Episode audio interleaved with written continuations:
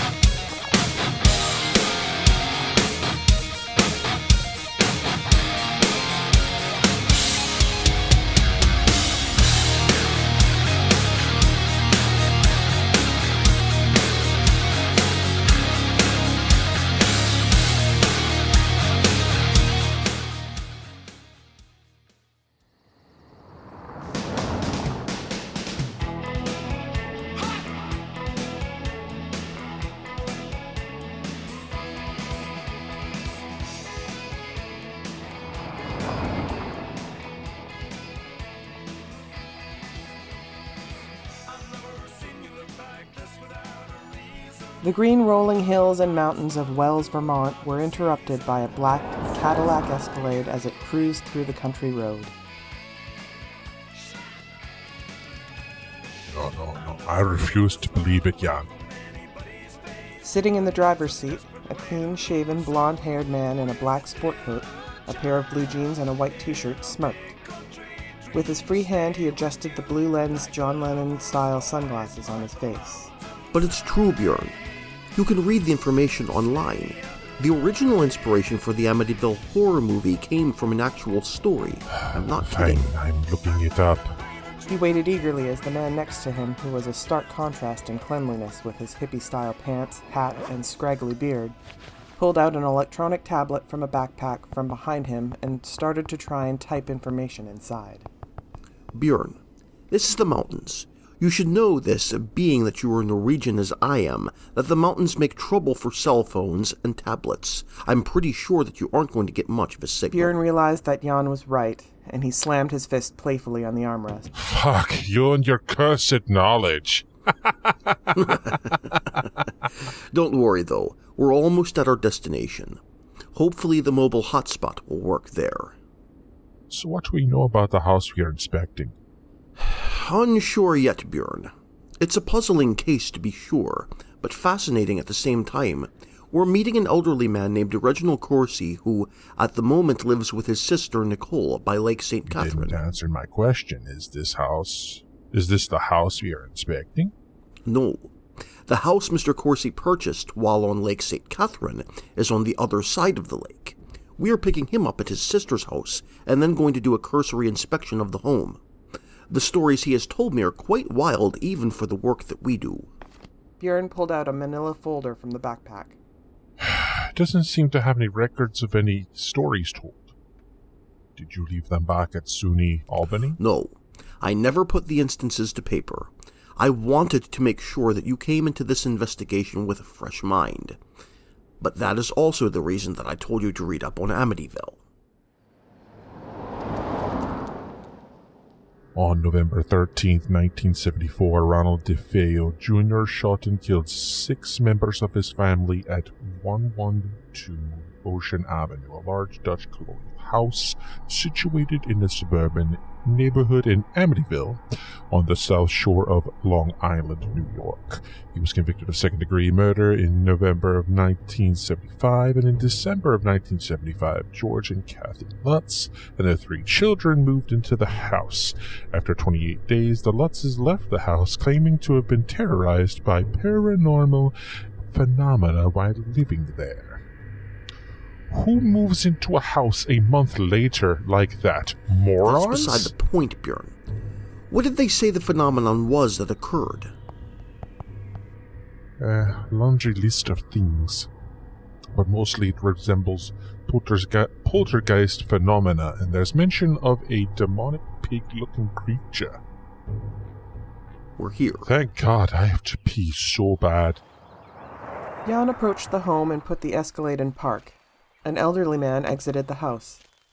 He walked with a cane and had male pattern baldness with patches of white hair on the sides. Mr. Corsi, I am Jan Piraeus, and this is my colleague Björn Stephenson. We represent the State University of New York of Albany, and we're going to be conducting research on your lake house. Oh, so, uh, so you guys are the real world Ghostbusters, eh? No, just paranormal phenomenon investigators. Do you have a bathroom? It was a very long trip. Oh, wait a second. I was under the impression that you were going to get rid of this Let's thing. not get ahead of ourselves here. We have to make sure what we have here is exactly what we have before I can make a notion or promise of what we can do to get rid of it. Björn looked at his colleague in panic. It was as if Jan was speaking in Swahili, as he had no idea this was the reason they were there. Mr. Corsi saw Björn's distress. Ah, inside, young man. First door on the right. Thank you.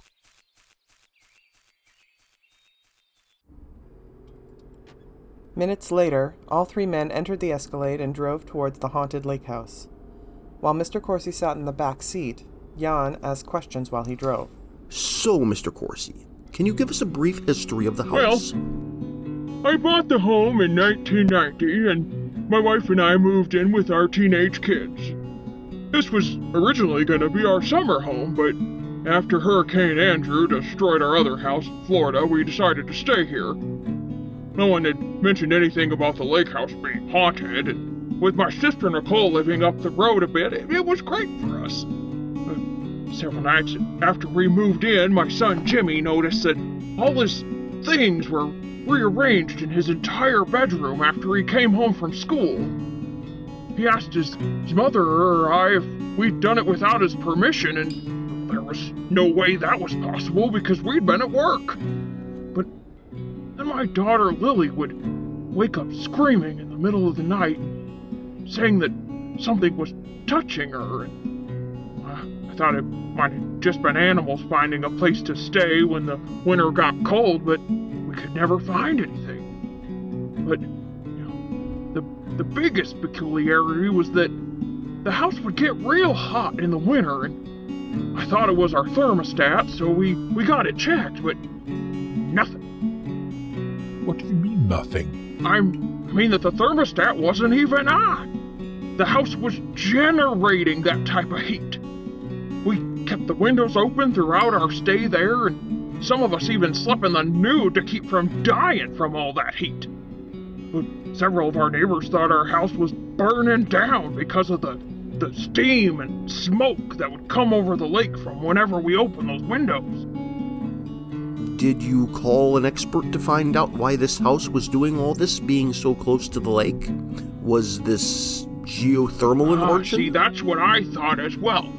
So we had our land tested to see if there were, if we were on a geyser or, or some, what you say, a geothermal pool or something nearby. But the survey crew came back with negative results. It was, but uh, then the worst stuff started. Worse than this? Corsi paused as if remembering what happened was sticking a knife into an already tender heart. My, uh, my daughter stopped responding to anything and everything. She, she just, just deteriorated away. We took her to the doctors to see what was wrong with Lily, and well, they reported us for child abuse. They said that Lily'd been raped re- repeatedly over the course of several days, and she was unable to tell anyone. Raped? If she was raped and couldn't say anything, how did you find out? The doctors noticed vaginal trauma, which was news to me and my wife. There was no blood to indicate anything, but she was pale and just drained all the time. She wouldn't eat. She barely slept. The doctors and eventually police asked if it was me or my son that had anything to do with this. They had no proof, but the emotional damage was already done for my son, Greg. My, my son. Jan stopped the Escalade on the side of the road. Are you okay, Mr. Corsi? Do you want us to take you back? We can do this tomorrow if you want. We'll be in town for a bit. No, no, I'll, I'll be fine. this, uh, this story needs to be told. After his sister's trauma, Greg was found hanging from the rafters of the loft with an electrical cord around his neck. There was no note, but we know why he killed himself. It was the ghosts in the house that drove him crazy. My wife, well, she'd had enough of the house and of me. She left without a word. After Lily finally passed away from her problems, Mary filed for divorce, and I, I tried to tell her I was sorry, but every time I talked to her, she would hang up the phone. Her lawyers took care of the divorce papers, and I lived with my sister ever since. I'd never talked to my wife again. In fact, aside from the police taking my son's body out of the house and my wife leaving me for good, I haven't been back since. That was, was 25 years ago. We'll find out what is going on here. It's something I can fix. I promise to do so, okay? Mr. Corsi must have sensed the genuine nature from Jan, because he nodded his head. They pulled away from the shoulder of the road and continued along the perimeter of the lake until they finally got to the lake house in question. From the outside, it looked like paradise, which made no sense to Jan. Didn't you say that you haven't been back up into the house for 25 years? Who is then handling the upkeep of the house? Is the forest and the grass should be it should be overgrown? I'm sorry, Mr. Stephenson, but I have no idea. I I know it's not me or my family. I'm surprised I haven't heard anything from the Lake Association about the upkeep, but that's because I thought they took over mowing and maintenance of the property. Jan pulled his shades off of his head as he got out of the Escalade. He paused as he seemed to let the atmosphere of the place wash over him. Jan closed his eyes and breathed in the mountain air and foliage around him. Björn turned to his colleague and spoke in a hushed tone. yeah, yeah, yeah, this is creepy. It is so worth the trip. I'm going to go take a look around the perimeter. I suggest that you set up the equipment, do not go inside without me, and keep Mr. Corsi occupied. I don't want him to see what I'm doing. Why do you keep saying this on every assignment? I know the protocol. Jan started to walk around the lake house and started chanting under his breath something in an unfamiliar language away from the prying eyes and ears of Bjorn and Mr. Corsi. He raised his hands up to the windows of the lake house on the one side, and his hands started to burn red as he pulled away. Jan grinned as if the house had the audacity to put up a fight.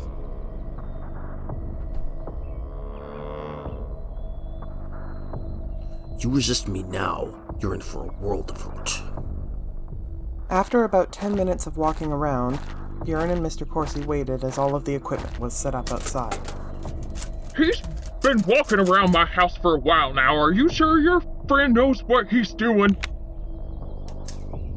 As long as I have known him, he has done things like this. I don't bother him in any way unless it's unethical, but he doesn't do anything to warrant that. Out of the corner of Bjorn's eye, he glanced at Jan, coming back to them swiftly. Jan put his sunglasses back on and he approached Bjorn. Can I talk to you a moment privately? Oh, all this secretive shit is getting me riled up. What in the hell is going on? Mr. Corsi, I have some things that I need to get Bjorn to get for me.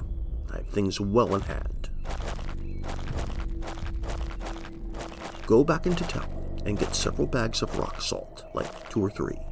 If you can't get it at a general store, especially this time of year, go to Granville, which is not far away. What did you find? A giant iceberg or something? If you can't get rock salt, regular table salt will work too, but I need enough to cover the perimeter of the house with a layer about three centimeters thick. Bjorn got closer to Jan to avoid the ears of Mr. Corsi.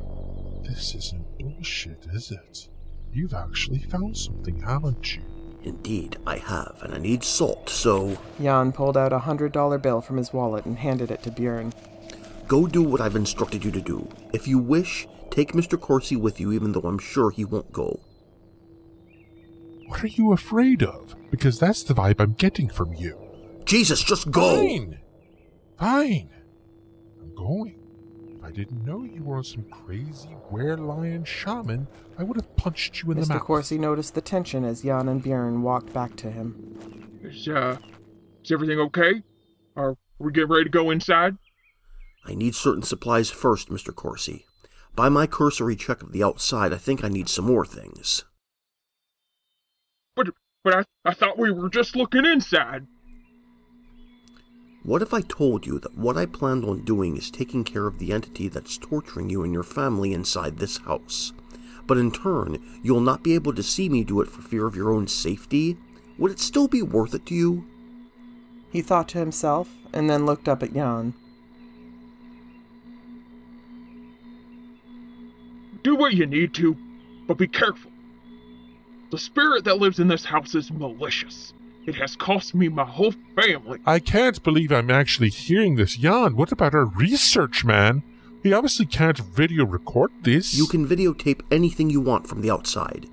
You just can't come in there with me. As for the importance of this research, isn't this what we've been trying to prove for years?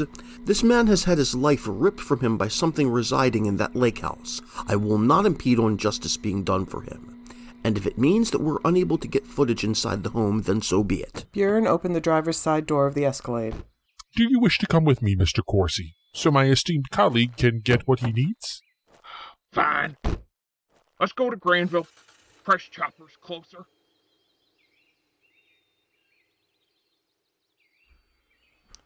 Both men entered the Escalade and pulled away, leaving Jan Piraeus alone at the lake house.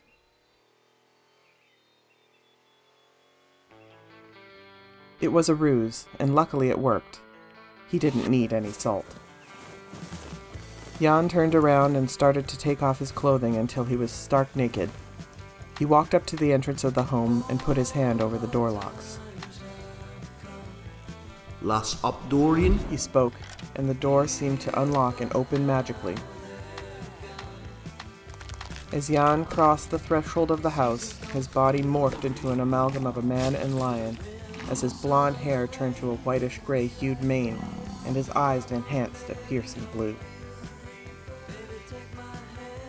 His claws grew from his fingertips, and his teeth became razor sharp.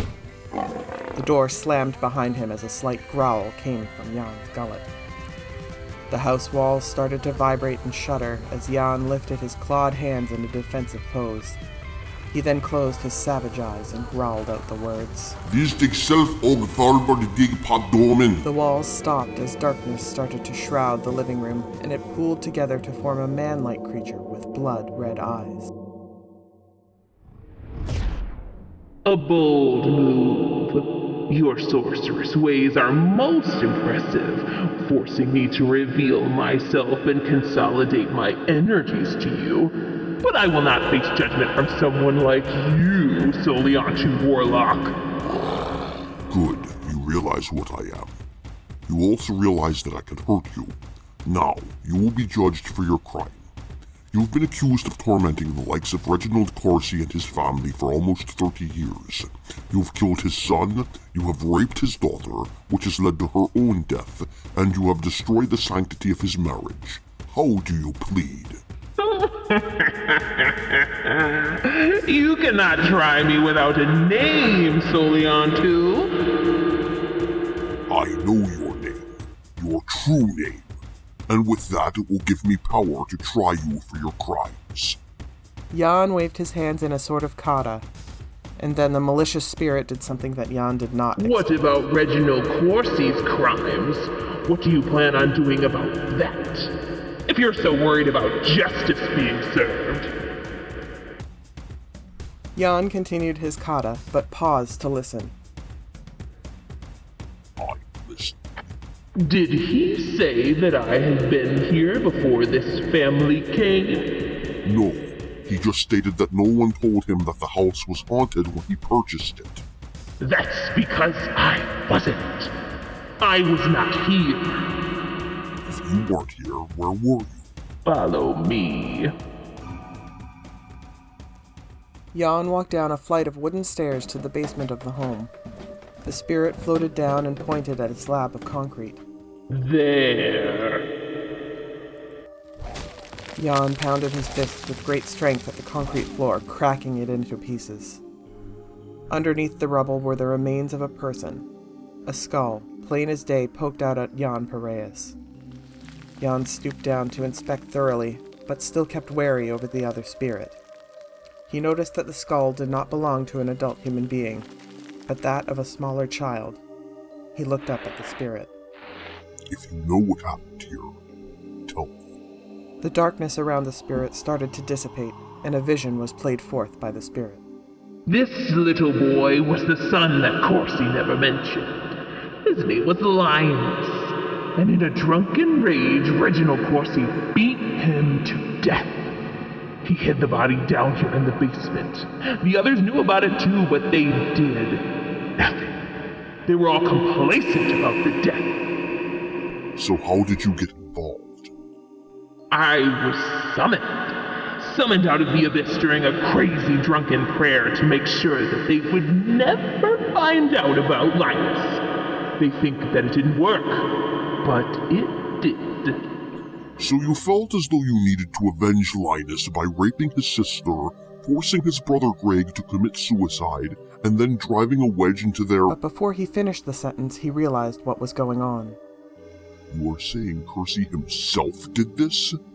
He had to have raped his daughter, and then he caused the conditions to have his son kill himself, and the sheer guilt by sticking by her husband for all that time drove Mrs. Corsi to leave him and never speak to him again. Being in a drunken stupor might have made him feel that something or someone else had done it. Now you're getting the right idea, Warlock. Jan started to walk up the steps, but paused and turned around. Actually, there is one more thing. Actually, several more things. What more do you need? I believe I've proved my innocence. But you didn't. I did a cursory check around the perimeter of the lake house before I came inside. I was able to garner not only your true name, but I was also able to corroborate the history of this home. Mr. Corsi was right on all accounts. I listened to your story to play along, for your name is Kada, and your name means liar in Arabic. If I was a lesser judge, I might have listened to you and focused the blame onto Corsi. You're a convincing liar, but a liar nonetheless. Jan jumped from the steps and swiped his glowing claws into the spirit as it quaked in pain. The claws ripped the essence of the spirit to shreds until it was no more. You've been weighed, measured, and been found wanting. Your sentence is banishment back to the realm of the abyss whence you came. Once Jan was finished, he stood up and walked up the steps. Guilty. Court adjourned. Several minutes later, the Escalade came back as Jan was fully clothed in human form. Great. Get started with making a salt perimeter around the lake house. I need to talk to Mr. Corsi alone, if you'll be so kind. What you, uh, what do you need to speak to me about? We need to get this done right away. Jan guided Mr. Corsi away from the prying ears of Björn and pulled off his sunglasses. Listen to me carefully, for this is very important. Who is buried in the basement? Corsi took a while to process what he had just heard and gazed at him, shocked. I don't know what you're talking about. There's no one buried in the basement. But the look on Jan's face suggested he knew better. Who is buried in the basement? I can't help you if you don't help me. What are you, some kind of medium or something? I dabble in that sometimes, yes, but that doesn't answer my question. Mr. Corsi bowed his head as if to recall. The fact it took so long to recall made Jan wonder. Mr. Corsi, do you have bouts of dementia? Yeah, it's been going on for a while now. That's why I live with my sister. No, not just for the loneliness, but I'm not able to remember everything like I used to. Who is Linus? It was as if a light bulb went off inside Mr. Corsi's brain. Linus was my son. Not Greg? Greg was was also my son, but Linus was the firstborn, and he he died stillborn.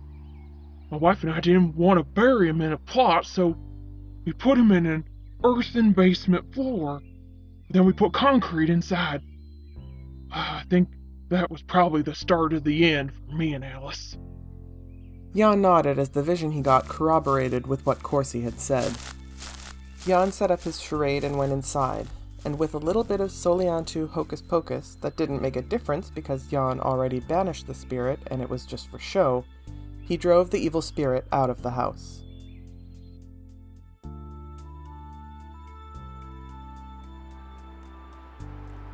Hours later, Jan and Björn were inside the Escalade, heading to their motel. I can't believe you drove out another ghost. We should seriously be getting paid as investigators and eliminators. Sorry. I don't want to be a ghostbuster. A cell phone started to ring in Jan's breast pocket. He looked at the caller ID as his eyes widened. He answered the phone. Lionel! What a surprise! I'm actually in America. Jan paused as he listened to Lionel on the other end, and Jan's smile went from bright to nothing. Yes, Lionel, I can make it there within a couple of hours at least. But I am going to have to take a plane. I'll talk to you soon. Jan hung up the phone as Bjorn studied him curiously. That didn't look like a hashing of times. For your safety, I'm dropping you off at the motel. Unfortunately, you're going to need a cab to get back to the university, and I need to get to an airport. I've never seen you this scared before. Is it bad? Jan looked at the phone as if to come up with something worthwhile to say to his colleague. I guess you can say that I have a family emergency.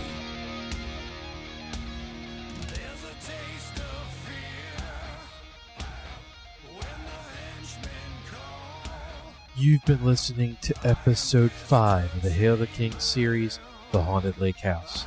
In the cast, you heard Gatekeeper Argentum, played by Tess Miller, Bjorn Stephenson, played by Danny Atwell, Jan Piraeus, played by Dan Mac McCloskey, Reginald Corsi, played by Ferg Berthel, and Kadab the Demon, played by Emily McAnulty. Hail to the King by Avenged Sevenfold. Don't Fear the Reaper by the Blue Oyster Cult. The Rage by Judas Priest. Special effects by Zapsplat.com. Hail to the King is a Dark Charm Media production. Copyright 2023. All rights reserved.